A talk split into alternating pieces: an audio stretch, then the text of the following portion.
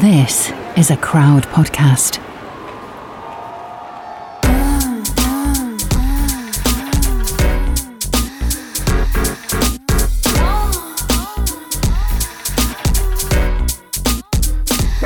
You're listening to Fucks Given, the one with Duncan Trussell. So, Duncan Trussell on Fucks Given. Welcome. Hello. Thank you for having me. Hi, and great to meet you. Oh, it's Yeah, great to meet It's you. such an honor to have you on our little old podcast. Um, Florence and I've been, you know, let let us gush for a moment. Huge fans, Yeah. especially since Wow. seeing the Midnight Gospel, which. I mean, was so moving and incredible, and, and thank you for bringing that out because it wasn't just it wasn't just like an animated series. It was like a therapy session with each episode that came out, and it was so amazing. Thank you. Yeah, it was really, really incredible. And I, so I reached out to you after seeing you. I went to this uh, conference in Vegas where you did a live show. Uh, Oh, yeah. It was called Meet Delic, and it was all about psychedelic wellness, which was super exciting and quite new to me actually, because I've never been like someone that takes loads of drugs or anything. And saw your live show there, which was super exciting and amazing. Thanks. Like I think there were so many moments in that where my mind was completely like blown. I was like, this conversation is so great. I need to re-listen to this about a thousand Cool. times. Thank you. You know, some people that are listening might not know who you are. So how would you introduce yourself? Uh, well, I I have a podcast called the Duncan Trussell Family Hour podcast. Yeah. I'm a comedian, and I made a show for Netflix called The Midnight Gospel. Beautiful Best show piece of work. Yeah, absolutely. Thank And you. I, I'm still in shock that you allowed yourself to come on this podcast. Was there anything that kind of made you go like, yeah, this this looks okay? We're, I think we're still so surprised. Oh, I, I well, y'all just are, are really interesting and, and funny, and I just thought it'd be fun to have a, have these conversations. You know, during Yes. the pandemic, this for me has been my uh, socializing is podcasting. You know, Yeah. it's I and, I and I think if you're a podcaster, it's one of the lucky luckiest things ever because so many people are so hyper isolated right now. You mm-hmm. don't get the experience that we used to take for granted of just like you know sitting down with people and talking or going out to dinner as mm-hmm. much or if you are going out to dinner there's all this like like creepy edgy thing you know that's happening where I don't know. It's just spooky right now. These are spooky times. I don't know what it's like Yeah. over there. Very But over here, it's a little. It's spooky, you know, and it's awkward, and it's just sort of. Wouldn't you say, like in human history, outside of the Black Plague, this is the least sexy time in human history? Just outside of the Black Plague. That was pretty sexy. the Black Plague. Well, the, no, the, you know they're wearing those crow masks or whatever. It's Oh, fucked yeah. up. You well, know, I like- mean, like at the beginning of the pandemic, everyone was kind of isolated in their own homes. I guess it's mm-hmm. kind of similar now, but at least we can kind of go out and date people if you're single. But I remember I was single right at the beginning and I felt so like targeted by life because I was just like, wait, I have to stay inside my house alone Yeah. yeah. for all this time and I can't have sex. Like, I can't. What? Can't be a Yeah. human. and you gotta you know that thing you would when you're dating you might get that fucked up phone call where someone's like hey i need to tell you uh, you know you need to go to the doctor i've got chlamydia you know something like that now you get that call just from like being around somebody Yeah. you know like it's the it's the so same Oh, expe- my housemate, they have COVID. You should go Yes. get yourself a test. Yeah. yes yes Oh my god! I didn't even ever put the two and two together. It's exactly and the that stigma as well. The stigma is so similar. Where I mean, actually, I would say that STI stigma is still so much bigger, but it's that Yeah. weird mm. feeling of like, where did you get it from? And were you not being careful enough? And that's so naughty. And now you're fucked, and you have to go and tell everyone. That's so Yeah. naughty. yeah naughty. it's I, it's it's very very similar but at least you know if you get that phone call for somebody that means you are fucking you know so at least you were like having fun this is like you were at the grocery store Yeah. you know you were you you like you pass someone on the street so you don't even get that sense of like well you know i Yeah. was taking risks and being crazy it's just a it's just a a bummer of a time i'm not i, I don't i mean i'm I, i'm happy but it's just an annoying time It's so. It's really annoying. It's really disruptive of mm-hmm. life. Yeah. um, especially when it comes to sex and relationships. I think a lot of people that are in open relationships as well as well have like suffered as well because they've been basically just stuck with one partner and haven't really been able to explore other avenues and I don't know whether that's affected Especially people's that's- relationships in that kind when of that's way. their relationship style Sure. and they need that to have a successful relationship it's um yeah it, it's t- uh, well it's it's kind of fucked a lot of us up and unsurprisingly Yeah. as well but like everyone everyone's fucked but we should stop Yeah. talking about covid i feel like this is like a running I did. theme. I did want to ask though. I did want to ask like how it was for you and your wife um, during. Uh, the pandemic like did it affect your relationship because you have spoken about i was listening to your episode um, with the lady from by felipe felipe Oh yeah, Alexandra. um, yeah, which was awesome. And you mentioned that you have used to have girlfriends with Yeah. your with your wife. So how did that kind of affect your relationship? Well, it. I mean, it. It's. It was. It's. It's not just the pandemic. It's like. It's that we right now we have a three-year-old and a one-year-old, and I guess it is the pan. I mean, it's. Mm. You know, it's just like I think it's similar the way that it's affecting everybody with with the addition of kids. You know, in in the sense that. i you know, it's just like dating. It's really not that different from dating. You get to know somebody, and you know, it's just the exact same pattern, really, except with two people. And but mm-hmm. in this case, when you're juggling kids and trying to keep the kids from getting sick, or, or in my job and all the stuff that you know, all of all of it, it it it just the time you have, like when you have kids, all the cliches you hear are true. Do y'all have kids yet? Do you have kids? not yet So all the cliches are true. Everything you hear about it. And so you have to you schedule sex. You're gonna start even though in like you when you hear that when you're deciding to have kids, you're like, that's not gonna happen to us. Oh yes it is. yes it fucking is.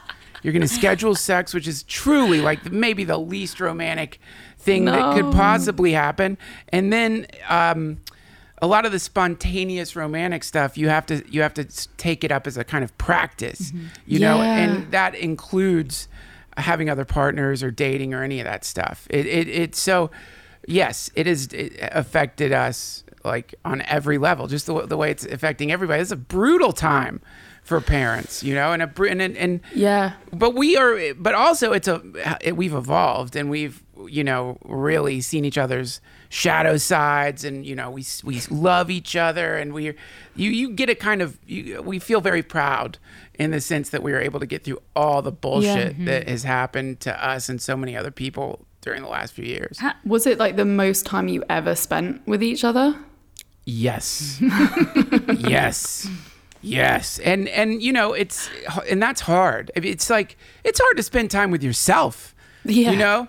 So if it's hard to spend time with yourself, then it's going to be hard for other people to spend time with you too, and it's going to be hard for you to spend time with them. And so, yeah, it's a you know, it, it has been a real practice in patience and forgiveness and therapy Yes. and all this stuff just to make sure that we uh, are, you know, you don't want to just get by. You want to thrive, you know? So Yeah. it's, you know, we've had to, you just have to like, if you have kids, it's really important, I think, that you work on yourself. Uh, because if you don't work on yourself, then you're going to infect the kids with whatever you were infected with from your folks, you know? So Yeah. the- having kids is this cool opportunity to, um, I don't know, sounds cheesy, but to sort of heal your uh, Eh, eh, eh, whatever the trauma of your ancestors is. You can you can heal that a little bit, mm-hmm. not all the way. Yeah, that's what they were talking about at the Meet Delic conference, actually, in one of the talks about like how our DNA kind of carries like 14 years of ancestry, and you know, you really do have to do like the healing of all the the trauma so that you don't pass it down in your DNA to your children, and that just makes so much It sense. really does. Yeah. It, it seems unbelievable, but it makes so much sense. Like all the, I'm sure a lot of the trauma that we all carry is just from our parents' trauma and their parents' trauma. Yeah. Um, and I just, I can, it's almost like see it so clearly. I can see myself whenever I'm in um, a state of fight or flight or I get frustrated. I just turn into my mum straight away, and I'm like, no. we're trying really hard to. we all just turn into our parents. Yeah, yeah, I, I that's think right. at our worst times, but we just have to remember we're also taking the good parts of our parents as well, which is important. Yeah. That's it. And you can that's what's great is once you start recognizing what the that there it wasn't all bad. Mm-hmm. there is good stuff there. And then you start also there's something very liberating about realizing that, you know, you're not a bad person. You're just a person who learned a, a set of um, defense mechanisms Mm-hmm. From people who are terrified. I mean, you know, and, and freaked out as a lot of parents are, you know, and, and so that's for me has been really liberating. And, you know, thus Yeah. therapy. Therapy's great. So, Yeah. you, you know, and I, having kids, like, it's given me the greatest reason ever to to do that kind To of do work better, because yeah. Yeah. Yeah, That's really beautiful. Um, also, shout out to your mum. I mean, she was only on was it one or two episodes of the Midnight One Gospel? episode, one, ep- the one last episode, episode. and I learned Yeah. so much in just that short space of time. Like, I still think about the sentences she said, and it has Mm. really impacted my life and who I am. So, like, shout Oh, out to you. Mama. wherever you may be, to all the moms. Yeah. Yeah. Yeah, that was really beautiful. Mm-hmm. That was such a good moment. I actually had a funny. I don't know if this is like a bad segue from Segue. that comment, but like, well, it's kind of it's not because it's about Midnight Gospel. But I had like a really um, funny experience whilst watching Midnight Gospel because I got like I don't really smoke that much weed, and I had this moment like where I was going through this breakup, and I was like, you know what, I'm just gonna go get smoke and like really fucking chill out. But my friend was like, "Yeah, you should smoke pure because that's that's like how I smoke, and it's like the best way to do it." Um, I found some really cheap weed in Brighton, which is like a seaside town in the UK, and it was like ten pounds this weed, so cheap. And um, What? Did, wait, what did you say? A tenner. ten, ten pounds. Ten pounds. How much you was bought it? 10 pounds of Brighton weed? Oh no, not the weight. Like the like the amount of money it money, costs. yeah. Oh, oh my God! You are blowing my mind. Like you're going down. Like what were you carrying it in? Is it as a suitcase? oh my god, no. No, ten 10 pounds of pounds weed of is shitty like weed. yeah, ten pounds probably like a tenner's worth is like a, a like a a joint's worth. Okay, Not even a I joint. got you. My apo- I'm Like a so blunt. sorry. I get it now. it was a small amount. Yeah. But um well no, actually it wasn't I I think I made like three joints on it. I don't know. Anyway. Doesn't matter. Um I yeah, so I smoked this weed in the garden and first of all it was amazing. I was eating this donut and I was like, this donut is the best donut I've ever tasted in my whole life. Oh, wow. And um suddenly I was like, you know what, I'm starting to feel a little bit too high. So um like things started moving in a weird way. So I thought, you know, I'll lie on the grass, look up at the clouds. That's what people do when they're high, right? And um So I did that, and then my face started expanding and melting all at the same time, and I was like, "Fuck, this sucks. this is horrible." Yeah. Um, so I was like going through in my mind about like what people do when they're high to try and like I was like, "How can I make this like a great experience?" And what did I do? I was like, "Oh, "I'll put on the Midnight Gospel." Oh wow, Nice. cool. Which was quite um, hard to follow actually at that point. Oh yeah. there's so I don't know if that was the right on. choice. Hot I know. bath, maybe a jog helps. Yeah, you know. I mean, people say um, to.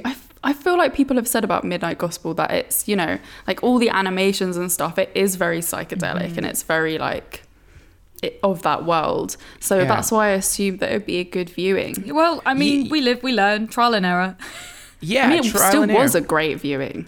No, thank you. I appreciate it. I, you know, the whole take a psychedelic and then watch a psychedelic thing, which I have tried many, many times uh, throughout my uh, life, and Yeah. I, inevitably there's some moment where I think I just should be outside, or you know, like I should be in a quiet place or something like that. But I don't think there's any right way or wrong way. To, in fact, I think the most important thing about psychedelics is to let yourself explore everything just to see just to see the differences. And i'm honored that you just you in that moment you picked the midnight gospel. Thank you.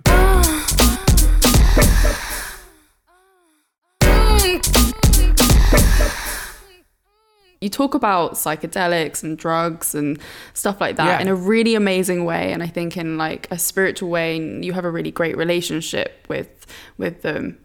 How has your experience been with sex and drugs oh i've had so many great experiences uh, you know uh, once a long, long time ago, I took the it was the best LSD I've ever had in my life, and um, ha- had sex, and we were having sex, and it's the strangest experience. I mean, We've had a lot of weird drug experiences, but this one in particular was very odd in that I stopped being a person and became uh, like a village and and, and and was like and was like simultaneously this village and these women going down to this river with clay pots and putting the water in the clay pots and bringing them uh, up to the village.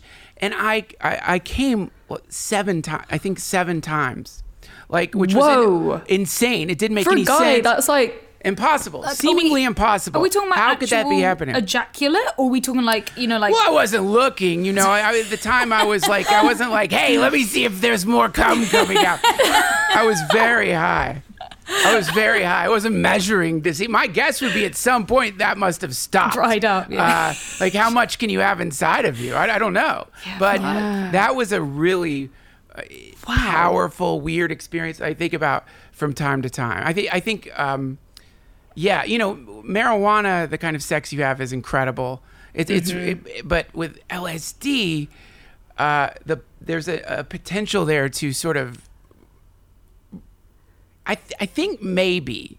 Like, do you ever play around with the idea that the experience of the orgasm is not limited to the human body to human biology, but in fact, yeah, right. Yeah. That it's a, a sort of universal um, uh, vibration or a universal sort of um, experience that that you know uh, rivers are having and trees are having, and when the wind, you know that it's e- that it's everywhere, and we just think that it's in us when we experience it. And obviously, it is. I'm not saying that like there isn't some physiological component behind having an orgasm, but I wonder if there's something more. I, I wonder. I wonder if we're tuning into something in those moments when you're having an orgasm, because mm. it is literally the experience of hu- human beings coming in into this world. I mean, obviously not all the time. A lot of times it's like human beings coming into a napkin. That's but amazing. You know what I mean? I, I feel like Florence, like so, sometimes, like when we met up on Monday, and sometimes Yeah. because we Florence and I we microdose um, shrooms, and we've been doing that now for what, a couple of months now, and it's been pretty Mm-hmm. pretty amazing. And those days where we're like, yeah, I just took my shroom pill, and don't you feel like that over overbearing sense of like like love and excitement for the world. Maybe that's like a little joint orgasm that we're having or something. Yeah. Because we've had them at the same time. Like the first one, when you were at that festival, you tried a mushroom pill, and then I had my trip. Then the next day, it was like the mm. next week, we were both like, oh my God, it almost felt like an orgasm of some kind. Just like, what the fuck? This world is just so You know incredible. what? Yeah. Yeah. Like when you're out in nature and you just see everything, you're just like, wow. Yeah. What is this place? Like, I'm so grateful to be here. Like, look at that caterpillar, like running across the path. Like, Yeah. look at the trees. Look at the sun. Like, it, I don't know. So yeah, happy kind to of. That's like that euphoria that you feel in orgasm. Yeah. Yeah, yeah, and and and yeah, I I, it, it's an interesting thing to, uh, if you can, you know, it, when, generally when you're having an orgasm, you're just hopefully you're just having an orgasm. You know, it's like there's not a you're not being some like orgasm scientist or something like that. I'm not recommending that. You're gonna seem like a complete asshole. If I would like you're to doing that uh, when you're do having se- science on your Hold orgasm. on, wait, wait, let me take notes. Yeah. Please open On wide. this organ. yeah. I'm sure people have done that. Well, they have. I mean, there's been a lot of studies on it for sure. I mean, it's such a it's and you know just from purely from the idea that you know uh, the sort of materialist idea that you know the ideas we're just supposed to reproduce. That's the job, and humans invent all kinds of stories about what the mission is in life to spread love or joy or help or get rich or whatever. But your DNA is is just like sure. Whatever helps you sleep at night. The idea is to make more of us. That's it. Nothing else really matters. But Yeah. from that perspective, if that is the primary motivation, in the sense that if people just stop having sex, there's no more humans, then the orgasm is really interesting in that it's like, you know, nature's way of luring you into making more of you. So in that sense, there's something really cool. Just that alone, not any of the yeah. spiritual bullshit, but just that you are experiencing a kind of uh, evolutionary like gravity well It pulls Yeah. people in and Yeah. makes more people. And when you're having an orgasm, think of like in that moment how many millions of people are coming at the same time. Like at any given moment. So you could just like clock into that like joint yes. orgasm. Mm. exactly. Yeah when you're coming you're coming with an entire spectrum of people from like probably people in like temples doing some kind of tantric like sex work all the way down to like the loneliest human on earth just co- coming in their beautiful. basement in a pile of garbage or something you know like animals dogs like you're, Every- you're you know everything. like everything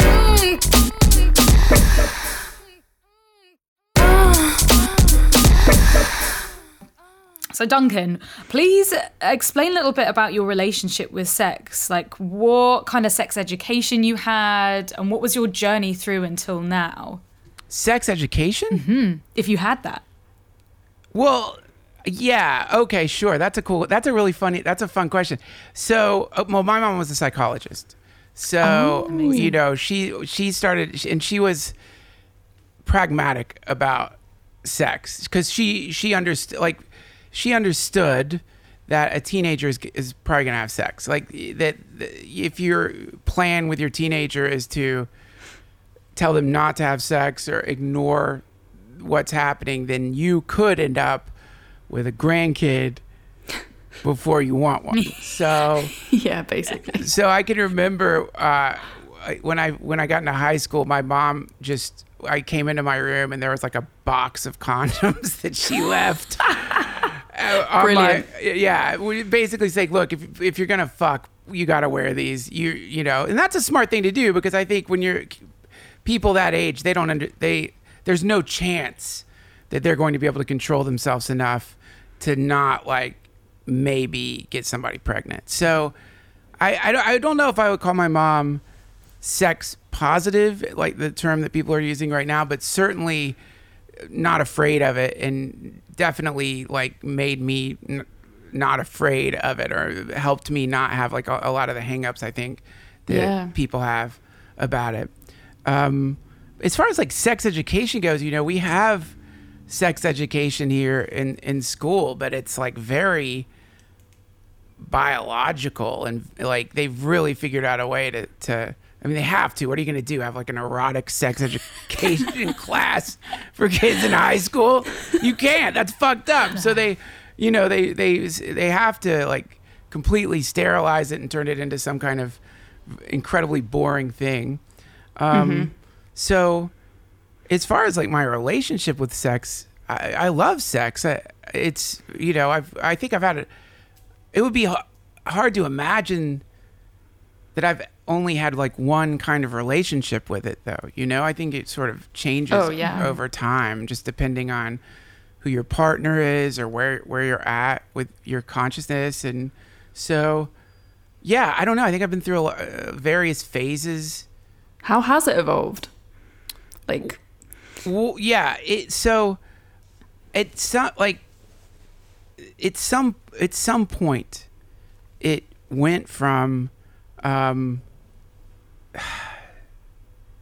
I think it's it's gotten increasingly less mat- materialistic if that makes sense, you know, less um I I don't know how to put it. I don't want to sound like I'm virtue signaling. I mean, At some point when you're when you when you're okay, so this is the pattern that I, I've I, I've noticed in my own life. So it's like you have a partner, and you you know learn to have sex with that person, and it's wonderful, and mm-hmm. then you know inevitably the relationship begins to disintegrate because generally unless you're going to get married and have kids and even if you do get married and have kids you still there's still the possibility of this disintegration but generally Yeah. there's a kind of entropy that happens in relationships. Even though you don't want to think about that in the beginning phase of the relationship when you're looking at them you're like oh my god i'm going to be with you for this is the most incredible sex i ever had in my life. Holy shit we found each other.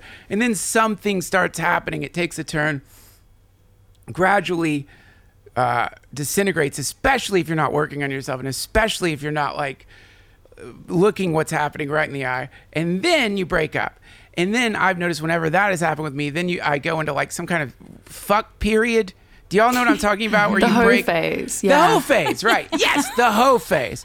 So I never call I never called it that. So then, so now all of a sudden you're you're like fucking all the time, and yeah, um, and you you're hanging. And probably the people you're hooking up with are also in a hoe phase, you know. And so yeah. uh, both of you are sort of eh, on some level probably acknowledging like we're just we're fucking right now and it's fun it's incredible and um Mm-hmm. but also it's so lonely and It- there's like isolating and Yeah. so and is. so yeah. much shit sex is had because you just keep going Uh-huh. like onto the next one, onto something better, onto better, and you're you're wishing and waiting for something great to pop up, but it doesn't because that Yeah. takes time. Yeah. Exactly. Well, like the most amazing sex is when you have like a real connection with someone. Ex- so yes. hoe phase sex is, you know, it is kind of empty sometimes. Serves a purpose, but eh. yeah it serves a purpose but there is this I, I like but that emptiness when you don't resist it and you that's where you can really go into like hell you know the movie hellraiser like that's where like you can go into like you could become like a Cenobite or one of those like you know a pinhead thing you know what i mean where you're like oh yes the They shadows. turn me on so much. They're like, I'll tear your soul apart. And they're like, Yeah. "Whoa, whoa, whoa." it's just fucking Oh my god, I've never seen this. It's a spooky That. film. You might not like it. Yeah, that Clive Barker was such a freak, man. And so, but you, so that, so to, you know, in those shat, in the in the sh- in those shadowy phases, there's something really. If you don't resist it, you can find this really beautiful place there that is I wouldn't want to hang out there forever, but there's something real real about it and pure and incredible and uh, you know, and also because like I generally in those periods it's not just like I'm in a hoe phase as you put it, but usually I'm I'm getting so high and like I'm usually like just partying and so sadly this is I think is a sad reality of the hoe phase. I don't know about you, but when I mm-hmm. look back and try to remember those moments, they're kind of foggy. You know, there's like it's like they're mm. even the memories are shadowy or something, and so yeah, I feel like I'm going through a hoe phase at the moment because I went through a breakup like maybe six months ago. Okay. So I'm in that moment now. So I'll have to get back to you on that one. yeah. Well, try. I mean, you know, I don't know. Take notes. Have a little Yeah. notebook next to your bed or something, and write it down so you Yeah. can remember. Because because I do th- I think that there's a reason we don't remember those those moments. There's something really incredible about it because it's there's a, Mm-hmm. a, a dreamlike quality to it. Also, if you find yourself in a hoe phase. Uh, then you, you probably have a little bit of a broken heart Yeah, too. You I was going to say, so- is, it, is it potentially like a protective measure that our brains do because we're maybe having sex for the wrong reasons, looking for intimacy or looking for something more, and we don't? So it's like a protective measure to be like, oh no, you didn't just fuck like 50 people. That's all a dream. Don't worry. Yeah, right. It could be. It could be that you don't want to accept that you are that that, that you're like that, or you have some s mm-hmm. ego fantasy that you're somehow like hmm. different than than that, or and, and also you're probably you know depending on how you were raised, you might really feel guilty about Yeah. the fact that you're having sex all the time, and so I think a lot of people struggle with that too. So there's they, which again that goes back into like I, I do think there's something to be said for really f- looking at those feelings that you're having uh, uh that are, are, are where you're feeling guilty about sex or mm-hmm. whatever it, it, like really in, like pl- enjoying them or working with them you know mm-hmm. because there's something so cool about that. There's something so like there's something so weirdly fun about feeling like ashamed about sex you know? Yeah. it's like it's cool. It's it's and you don't and really you know depending on how your life unfolds you never know. You don't know how many of those sex phases you're gonna get. The hoe phase. So if you're in a hoe Mm-hmm. This is phase, true, yeah. enjoy it. Enjoy the hoe phase. Enjoy Yeah. the shadows. Invite the Cenobites. I mean, obviously, be safe.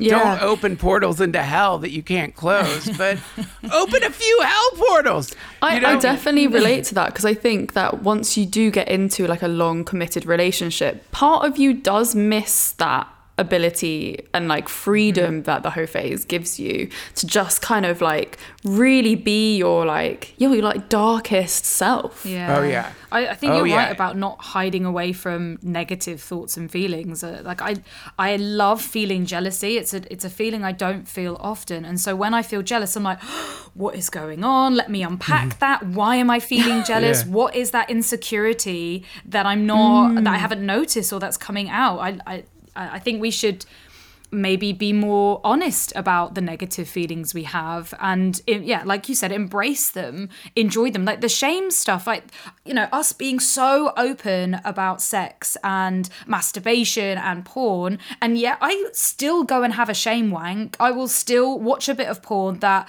i feel like maybe wasn't ethical enough i didn't pay for or maybe was just so extreme that i still haven't really let my brain accept and process as something that is is okay to be into. And then i'd be like oh my god i hope no one looks at my history browser. Oh i would die if like you know i have my porn buddy. When i die i need someone to come along and delete all my porn before my parents find it. Yeah. all of that stuff um especially me having or just coming out about my tickle fetish that I've had all my life. And I have hidden it and been so shameful of it yet with with what we do with come curious being like own you know own everything about you and it's okay to be into these things. And then yet I'm still having to hide this huge part of me. And like where does that come from? No one told me to feel shameful of that. I almost created that myself Um, I mean, isn't that what's great about fetishes? yeah Yeah. Like, do we really want to unshame our fetishes? Like, isn't that kind of part of what's Well, it cool about it? is. Is you're like, what's wrong with me? It makes, I think it I'm turns you monster! on. It almost like turns you on more. Now I feel like I'm getting Yeah. satisfied with my fetish. I'm like, oh yeah, like I don't really like look at porn about it anymore. Like I'm kind of just like, yeah, cool. I'm not there just like, oh my This god, I'm is losing my fucking true. mind. I need this so badly. It's like I have it there, and it's like maybe I wouldn't say as fun, but as as powerful. Yeah. I, I, we were, I, we were I like about it the though. day. I like. I'm sorry to. cut I like the theory. The theory. I. I don't- for- on, so I think there's different types of shame. There's shame that is ruining your life, and there's shame that is like being disconnected from your true identity, and uh, it's like you're if if uh, it's like you know when you twist a garden hose, you're doing that to your entire energetic system. All this energy being put into uh, denying or ignoring some aspect of yourself, whatever it may be, and so that's bad. That's bad. Like that, and I think that's bad in the sense of. Um, you know, like what you're saying, you're not getting to really be your true self, and so you're living in the world in a kind of sh- scared way. But then there's like other kinds of shame, like what you're talking about, where you're like, "What the fuck did I just look at on my phone? like, what did I just do?" You're like, you know, you're you're coming down from your orgasm and just feel like thinking like, "Wow, that was fucking crazy."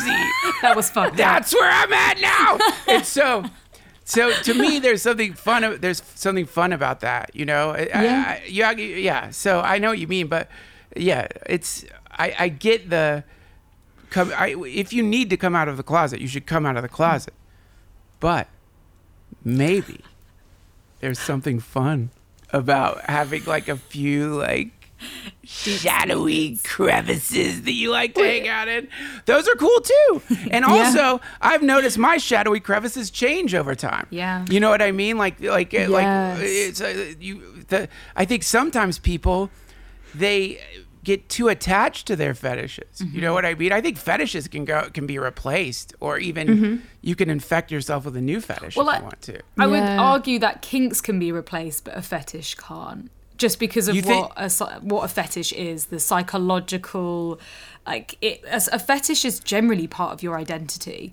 but a kink, yeah, I think that can change. And Okay, Ever-changing. but let's talk about identity for a 2nd because that is changeable, isn't it? Like if the identity is malleable, the identity isn't constant, the identity isn't lasting, and certainly the identity, uh, uh, if it is the sum total of all your habits and your personality traits and all of your experiences and memories, then this is a thing that isn't really solid at all. That is every new Yeah. experience could change your identity, and um, even a, a so true. so in that sense, I, I, I think well maybe you could say fetishes are sort of more hardwired into you Yeah.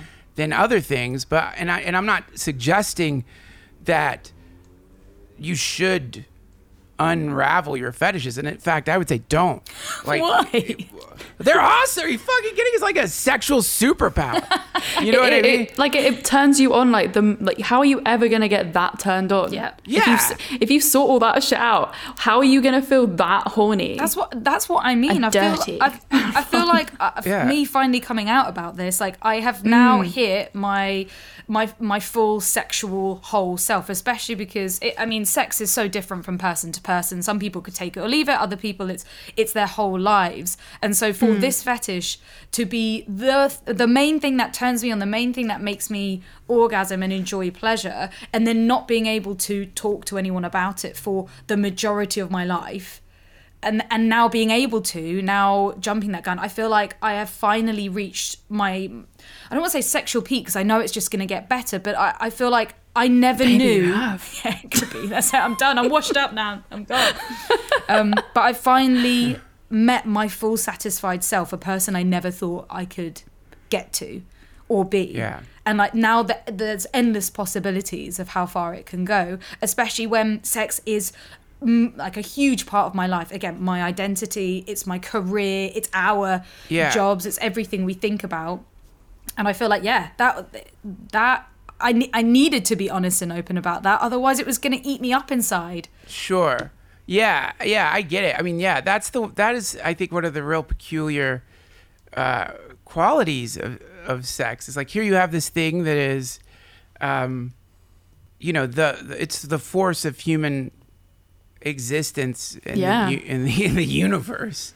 It's the progenitor. It's what makes us, obviously, and yet maybe it's because it's too powerful or something and that's why. Maybe there's a sense of like it feels dangerous or something.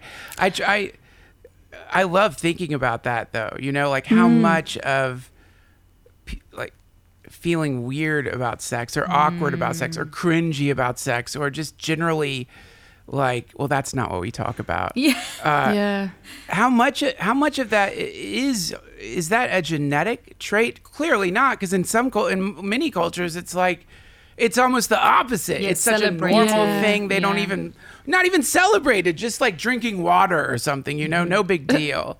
Yeah. like don't you get the sense that a byproduct of the what happened in human history where all these various forms of like repressive religions were practiced that that what it did was open up a world of fetishes and a mm-hmm. world of shadows and a world of like so Yeah. true. would Cenobites exist without the Catholic Church? No, Would, they would they wouldn't. would would they exist? Would any of this stuff be like a, a mode of expression if there wasn't some force attempting to repress it in the most horrific way? Mm. I think you're right. I think sex is is too powerful of a tool for like that's why we have been pushed down and like there has been you know it's such stigma shame taboo like put around it. Because if we were all so in touch with our sexual identity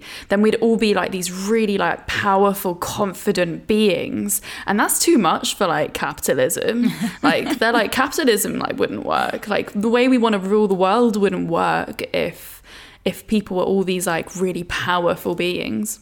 Yeah, yeah, yeah. I, th- I think, so. yeah, I think it like any sort of you know, eh, you know, it's one of the ways to control people, isn't it? You, you if, they, Yeah. if like, Yeah. Eh, give them a sense that they have secrets that they can't talk about. Give them a sense that there's something hidden in them that you know you can see, and Yeah. then you can control them, blackmail them, and uh, emotionally manipulate true. them if you want to. You know, by just some sense that you're going to like disclose their secrets. you know, or they even you know, or they you're the only one who understands it. It's really fucked up Yeah. that that that aspect of sex. I mean, that's the other really fucked up thing about sex, isn't it? Is that it, it uh, people you know really can use it as a tool of control of mind control. Yeah. yeah. Bloody hell. Yeah, definitely. Now, now to I, I have to ask you. Okay, this is this may be jumping into the future, but oh. what are cryptic erotic stories? Oh, thank you for mentioning that. Oh my God, that's so cool. Yes. So um, I have a Patreon where uh, fans of the podcast hang out, and Yeah. we are. Uh, I realize like we should just collaborate because uh, uh, you know we hang out a few times a week, and they're also brilliant. So uh, we have written a, a book of of cryptid, which is like Bigfoot, uh, the Loch Ness monster. Probably say Santa Claus, like any kind of mythological creature. uh, uh, we've written a book of erotic short stories, you know, I love this. and and yeah, it's uh, and these. Uh, you know, I was really like blown away because uh, a lot of they're really good writers. So they're Are you publishing? yeah, we're publishing it. I'm, I'm at, yeah, and we're gonna give all the money. All the proceeds are going to a charity. We haven't. We're gonna vote on that soon. Oh, amazing. So, so we, but um, yeah, uh, you know, my wife and I were driving h- home from a trip, and I'm like looking through. I don't remember how I discovered it. I I, I found a, a series of books called "Cum for Bigfoot" that were Wait, what? massively successful massively successful and it's basically it's it's bondage porn where bigfoot is kidnapping women in the forest and taking them back to some cabin and just Whoa. fucking them and Oh, fucking them and my- this oh sounds my God. like my dream. This is what I was just thinking. Read with her foot fetish and her bondage fetish. Oh my god! Oh, you will love Big it. foot in my face while I'm typing. Oh my god! Perfect. you're gonna love yo it's and that was the funny part my wife and i were listening to it because it's sarcastically we're like come Yeah. on this is come for bigfoot let's listen to this bullshit so we're listening to it and then somewhere in it we're looking at each other like are we getting turned we're getting turned on right now. Like what? And like it's embarrassing because it's the dumbest dumbest shit you've ever heard and especially the whichever one re- we read like the the, I think the only thing Bigfoot says in it is "come." But whoever's re- I swear, but whoever's reading it makes Bigfoot's voice. It does, Bigfoot should be like "come." So this But is an whoever- audio book. You're listening to this. Well, you already listened to it. There's like there's I think 10, 10 come for Bigfoots. I can look it up. Wow. If you want. We need. Like, I need me- a link immediately, please. But that So inspired. is, is it basically audio porn? Well, it's a book. I mean, it's audio, Audio porn. It is audio porn, but you can also get the book too. Uh, Cum for Bigfoot, Volume One, books one through five. uh, let's see. Yeah, there. It's um, it's amazing. Like the covers are just. It's Victor- Virginia Wade. You should have her on the show. Actually, she seems, Yeah. She seems really cool and smart. Um, oh yeah. but yeah, they don't. Amazing. They're just called "Cum for Bigfoot." You know, I'll I'll read you a description of one. Yes. This is Oh, yes, "Cum for Bigfoot" please. Volume Two, Book Six through Ten. Kidnapped by horny ape-like creatures in Mount Hood National Forest, Porsche, Shelley, and Leslie find themselves in a lusty situation as a tribe of Bigfoots use their willing, nubile bodies to satisfy their monster cocks. How can Porsche leave all of this behind and return to civilization? When she's in the arms of her squ- Sasquatch, warm and snuggly in his matted fur, the only thoughts going through her mind are of utter bliss. But challenges abound for the star-crossed lovers, including Leonard's head injury. I think that's the name of Bigfoot is Leonard. Leonard's head injury, a devastating wildfire, and a sexy forest ranger named Mike.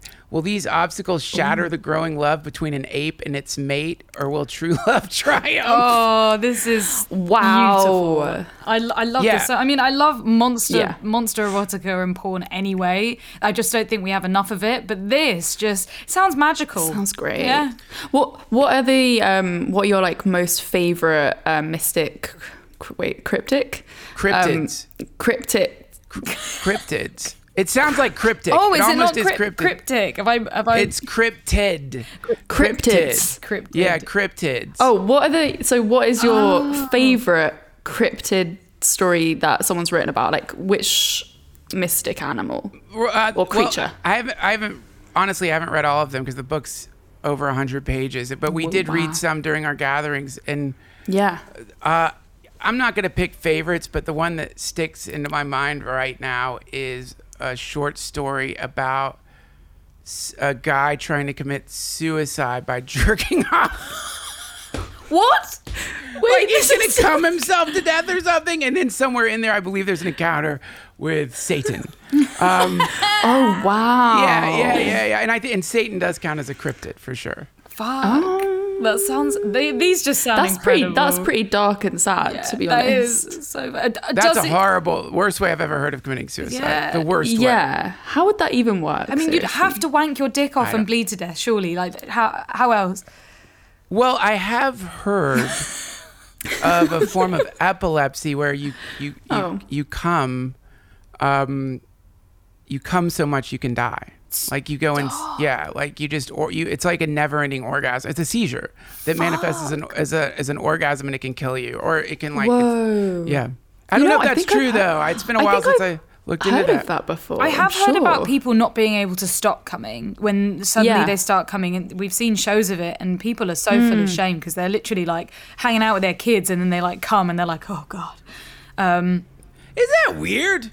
Like people are ashamed of coming. Like you could sneeze. These motherfuckers, especially these days, sneezes are so loud. Yeah. These days, you will hear a sneeze from a block away, and everyone's like, "What the fuck's wrong with you? Don't sneeze yeah, or a in cough. public." Yeah. Free sneezers, free coughers. but if we like ejaculated or had orgasms like we sneeze, you're right. Mm-hmm. Like if people would h- try to hide it, it would be. it- it's so funny. That should be so celebrated. Yeah. So before we do have to wrap this up, which I don't want to at all, I feel like I could talk to you absolutely all day. Thank you. Um, would love to ask you your fuck off story. yes, please. Sure. Um, okay, so uh, this so a- after actually after my mom passed away, I was I was like, you know, like in just I don't know what you even would call it, like grief shock or something. Yeah.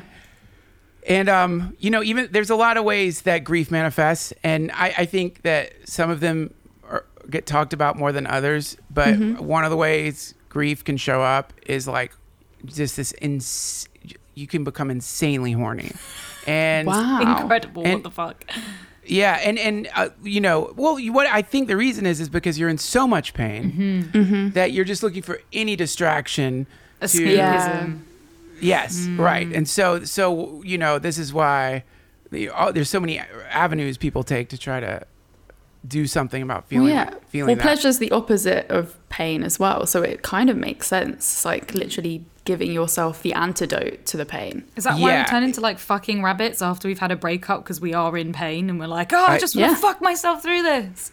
I think Yeah. so. Mm. Yeah, I think so. It's a grief. I think some of that's a grief response, mm-hmm. and um, uh, and and and maybe that, and you just over time you realize that, that it's not. It's like it's like throwing a cup of water on a wildfire or something. But try. you never know. It's worth. it. I mean, I think again, this is like if you do find yourself in one of these. What'd you call it? A hoe phase? Hoe What'd you? If you do find yourself in a hoe phase, you really should like. Uh, I think it's important to understand that they don't last. So Mm-hmm. enjoy it while you're you're there. But Mm-hmm. When I so this was I wouldn't call it a hoe phase, but I was in a hotel room downtown LA completely depressed and completely horny. And so I was going on what's that it's a fetish website called FetLife Yes. and I'm sort of digging through it because I'm so horny and I want a dominatrix. I want someone to like beat the shit out of me. nice. Wow. And so I um or at least like hurt me a little bit.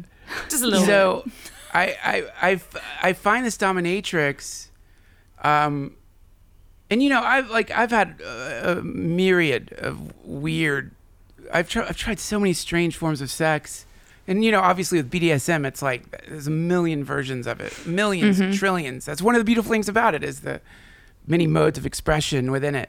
But um, I never got like had a professional dominatrix. I had one of my podcasts once who whipped me on the Awesome. podcast, but I What? could, nah, it wasn't that great. It was, no, she's awesome, Mm-hmm. but because it was, you know, I think if you're really, I mean, I don't know, everyone's different. I don't have like an exhibitionist thing. I don't like fucking in public. Some people do. I, I can't get into that, man. It feels Mm-hmm. Yeah. like, it feels like I don't want someone non-consensually to see my hairy ass like sticking out of a dressing room or something. It just Yeah. seems rude. But um, this, do- yeah, this dominatrix uh, came up to my hotel room.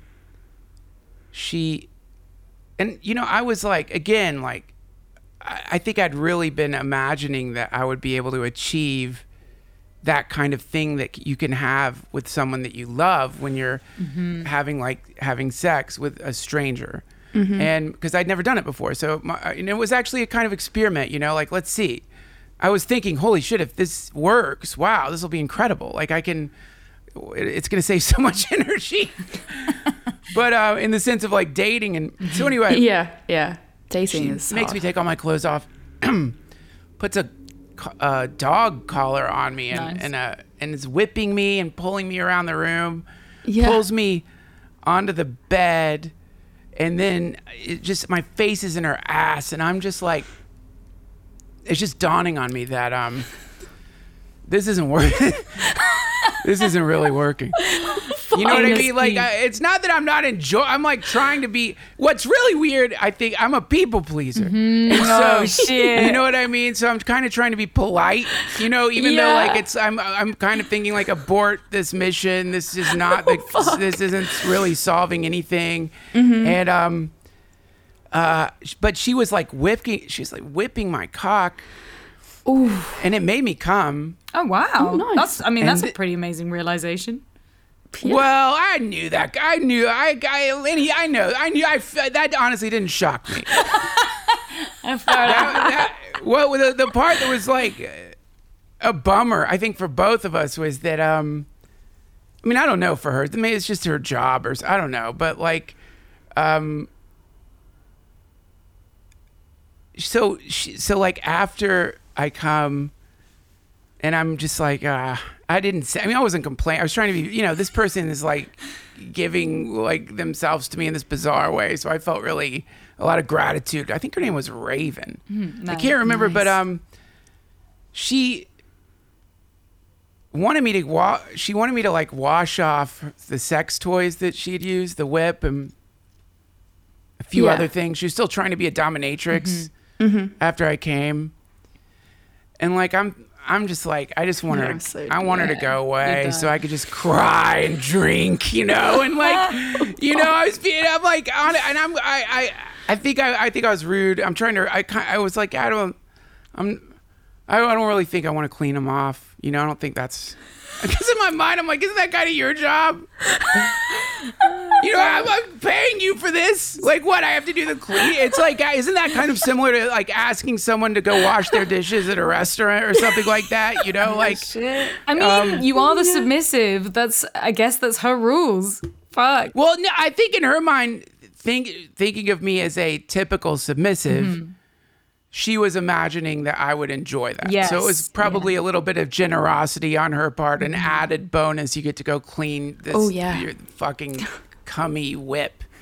And um I, it, so I'm like, I don't know, I don't think so. And she goes and she's like gathers her things and as she's walking out, she's like she said some I can't, I can't remember the exact words, but it really hurt my feelings. And she's walking out, she's like something like, I don't think you're really kinky.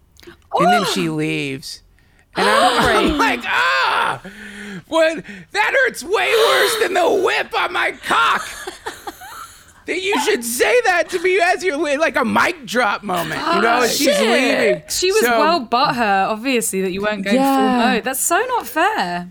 It- yeah, and you know what though? It, I should like I, I don't think I, I should have. You know what are you gonna do though with a dominatrix that you just summoned from FetLife? What are you gonna do?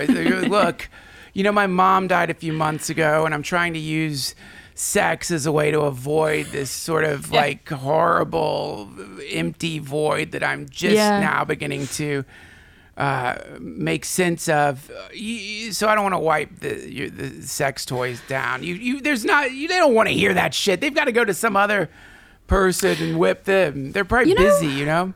You know what though? Like I feel like all the because I've I've spoken to a lot of dominatrixes in my time, and I feel like a lot of them talk about what they do being a type of therapy, and I think in a lot of circumstances they probably would listen. Yeah. Yes, you know what? I, th- I think you're I think you're absolutely right. And and uh, for me, the yeah, I I think you're a lot of dom- the dominatrix that I know. I mean, that's I think that's one of the cool discoveries people make if they decide Yeah. to try that out. Is that that the you you know that there's an interesting um the, the the you know a masseuse right? A masseuse has like a lot of cool ways of applying pressure to you to make you feel better.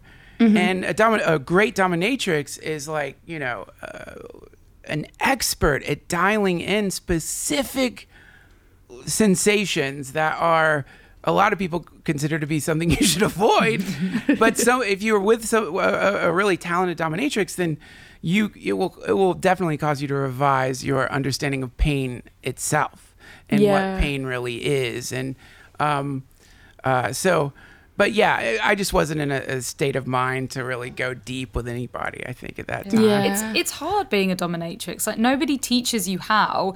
You just go off by what you see in porn and what you see in the media and in films. I, I've done a couple dominatrix sessions myself, and um, I again only because of doing Come Curious, this podcast, was I able to be like, okay, well, what are you into? What don't you like? And really get it all out there before assuming that I'm going to take on this really fucking like harsh, I'm the boss, you have to do what I say no matter what it is kind of role. And I've done that as well in sessions before where I have just gone, okay, I'm going to play the dominatrix and not really listen to the client. But mm. instead, it is about listening. Everyone is so different, and you can't assume just because you're the mistress and you make the rules in that moment that you make the rules for the whole thing. You know, you you need to ask people what they're into, what what their likes are and dislikes, because Yeah. uh, someone might want a mistress that's very like mummy and caring and looking after but no i have a firm hand and you will suck my tit kind of thing Yeah. or it might Exactly. just be stereotypical i'm going to dress in latex and then i'm going to whip your cock kind of thing it's so different but i don't think mm, Yeah. enough sex workers really think about that and really learn they just play a character and that that doesn't work for everyone She interviewed me before. We had a margarita, and I kind of, you know, I kind of explained what oh. I thought would be fun, but. You know, yeah, she started like saying shitty things to me, and I was like, you know, I don't really. that's not my thing. I don't like the like. Yeah. Don't yell at me. Don't yell- humiliation don't, thing Don't like, don't, ah. don't insult me in my own hotel room, please. I don't like that. I just want you to whip me, not call me shitty things.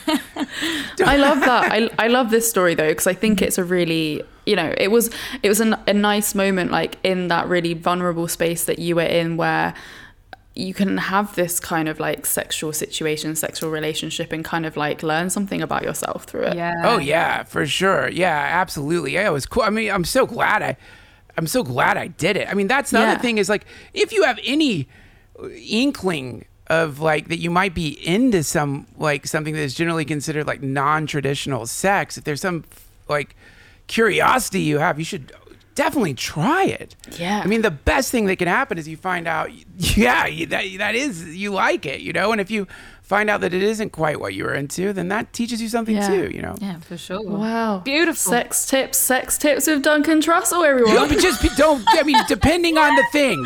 Like, if you're curious if setting yourself on fire is going to make you, don't do that. I mean, like within reason, obviously. yeah, yeah, yeah, yeah, You know, of course. Be careful. Wow, this has been so amazing having you on the podcast. Thanks for having Literally me. a bit of a dream come true moment for us, I think. yeah Well, it's great meeting you, and it's I, I really am. I feel lucky that I got to spend some time with y'all. Thank you for having Yeah. me. keep creating all the amazing stuff you are and keep teaching the world because you have a very Yeah. good Thank view you. of things. Th- Just thank you. Where can our curious fuckers find you? Like, dish us all the deets. Uh, it's my well. The best way is my podcast, um, uh, the Duncan Trussell Family Hour, and uh, Yes. and, and that's at my website, duncantrussell.com. Yeah. Do you know the acronyms for that is down to fuck? Yeah, that was completely unintentional. Love. But yeah, that it, it did end up accidentally being that. Truly, I didn't like. I wasn't like trying to find a way to secretly say down to fuck, but it turned. Out, and I don't mind. I'm gonna that it make a ended up like podcast to put out a message. oh, that I secretly down to fuck. Amazing. Awesome. Well, yeah, thank you so much. Thank thank you. you. That's hot. Whoa. Whoa. Whoa. How did that just happen? I don't know. I, don't- I feel like I'm dreaming. I know. I was in like dream state during that whole thing, just being like, we're actually ha- we're having a Duncan Trussell conversation with the Duncan Trussell. With somebody that we've followed for a long time that says like Yeah. really profound shit that's helped us both Wow. with our own therapy and minds. Like, Yeah. incredible. So that was an absolute Yeah. treat. We can't believe he just, he was like, yeah, okay, I'll come on the pod. It's like, Yeah, I mean, What? I feel like we should feel super grateful for everyone that's really supported us for this long with Fucks Given and is here listening because you guys are the reason that we're, we're able to interview someone like Duncan yeah, thank you so much. We love you all. Every single one of your ear holes. And I hope that you enjoyed that episode. And if you did, obviously share it with every everyone. Please, you and not just like share it and send a link, like put it on your stories, put it on Mm-hmm. Twitter, put it like scream it from the rooftops because that's the thing that actually helps grow the podcast. And who knows, in the future, we could be doing live shows just because you've helped us grow the pod. Exactly. That would be that's the dream, dream. Getting out there and you you all being in our live audience. Yeah, lots of dream talk this episode, you know. Yeah. Speaking of dreams, if you like this episode, please like. you like that? Yeah. Yeah. Please rate this episode, which you now can do on Spotify. I, I mean, you can rate it whatever stars you like, but five star, obviously, five star. Oh, five star. Five stars, stars. and also, you can find us on our Instagram at Come Curious, where we have all the latest podcast shenanigans popping up on there. We got Q and A's happening, and like you know, so you you need to be on there just in case we're asking you for something that we're gonna bring on to Fucks Given. Yeah, baby. If you want to keep up with our personal stuff as well, please follow us on Read Amber Oh, X yeah. and Florence Bark. And yeah. yeah, I mean, we'll fucking see you next Thursday if you're not watching us on the YouTube channel. Also, if you're listening Yeah. to us, you can watch our faces do the thing and actually see what Duncan and Trussell looks like. So Yeah. please go do that. I actually didn't know what he looked like for a really long time, long, long and I think maybe at that psychedelics conference that was the first time I saw him, and I was like, "Oh my god, that's the guy with the voice." Yeah, with the voice. He does the thing with the stuff. Yeah. yeah.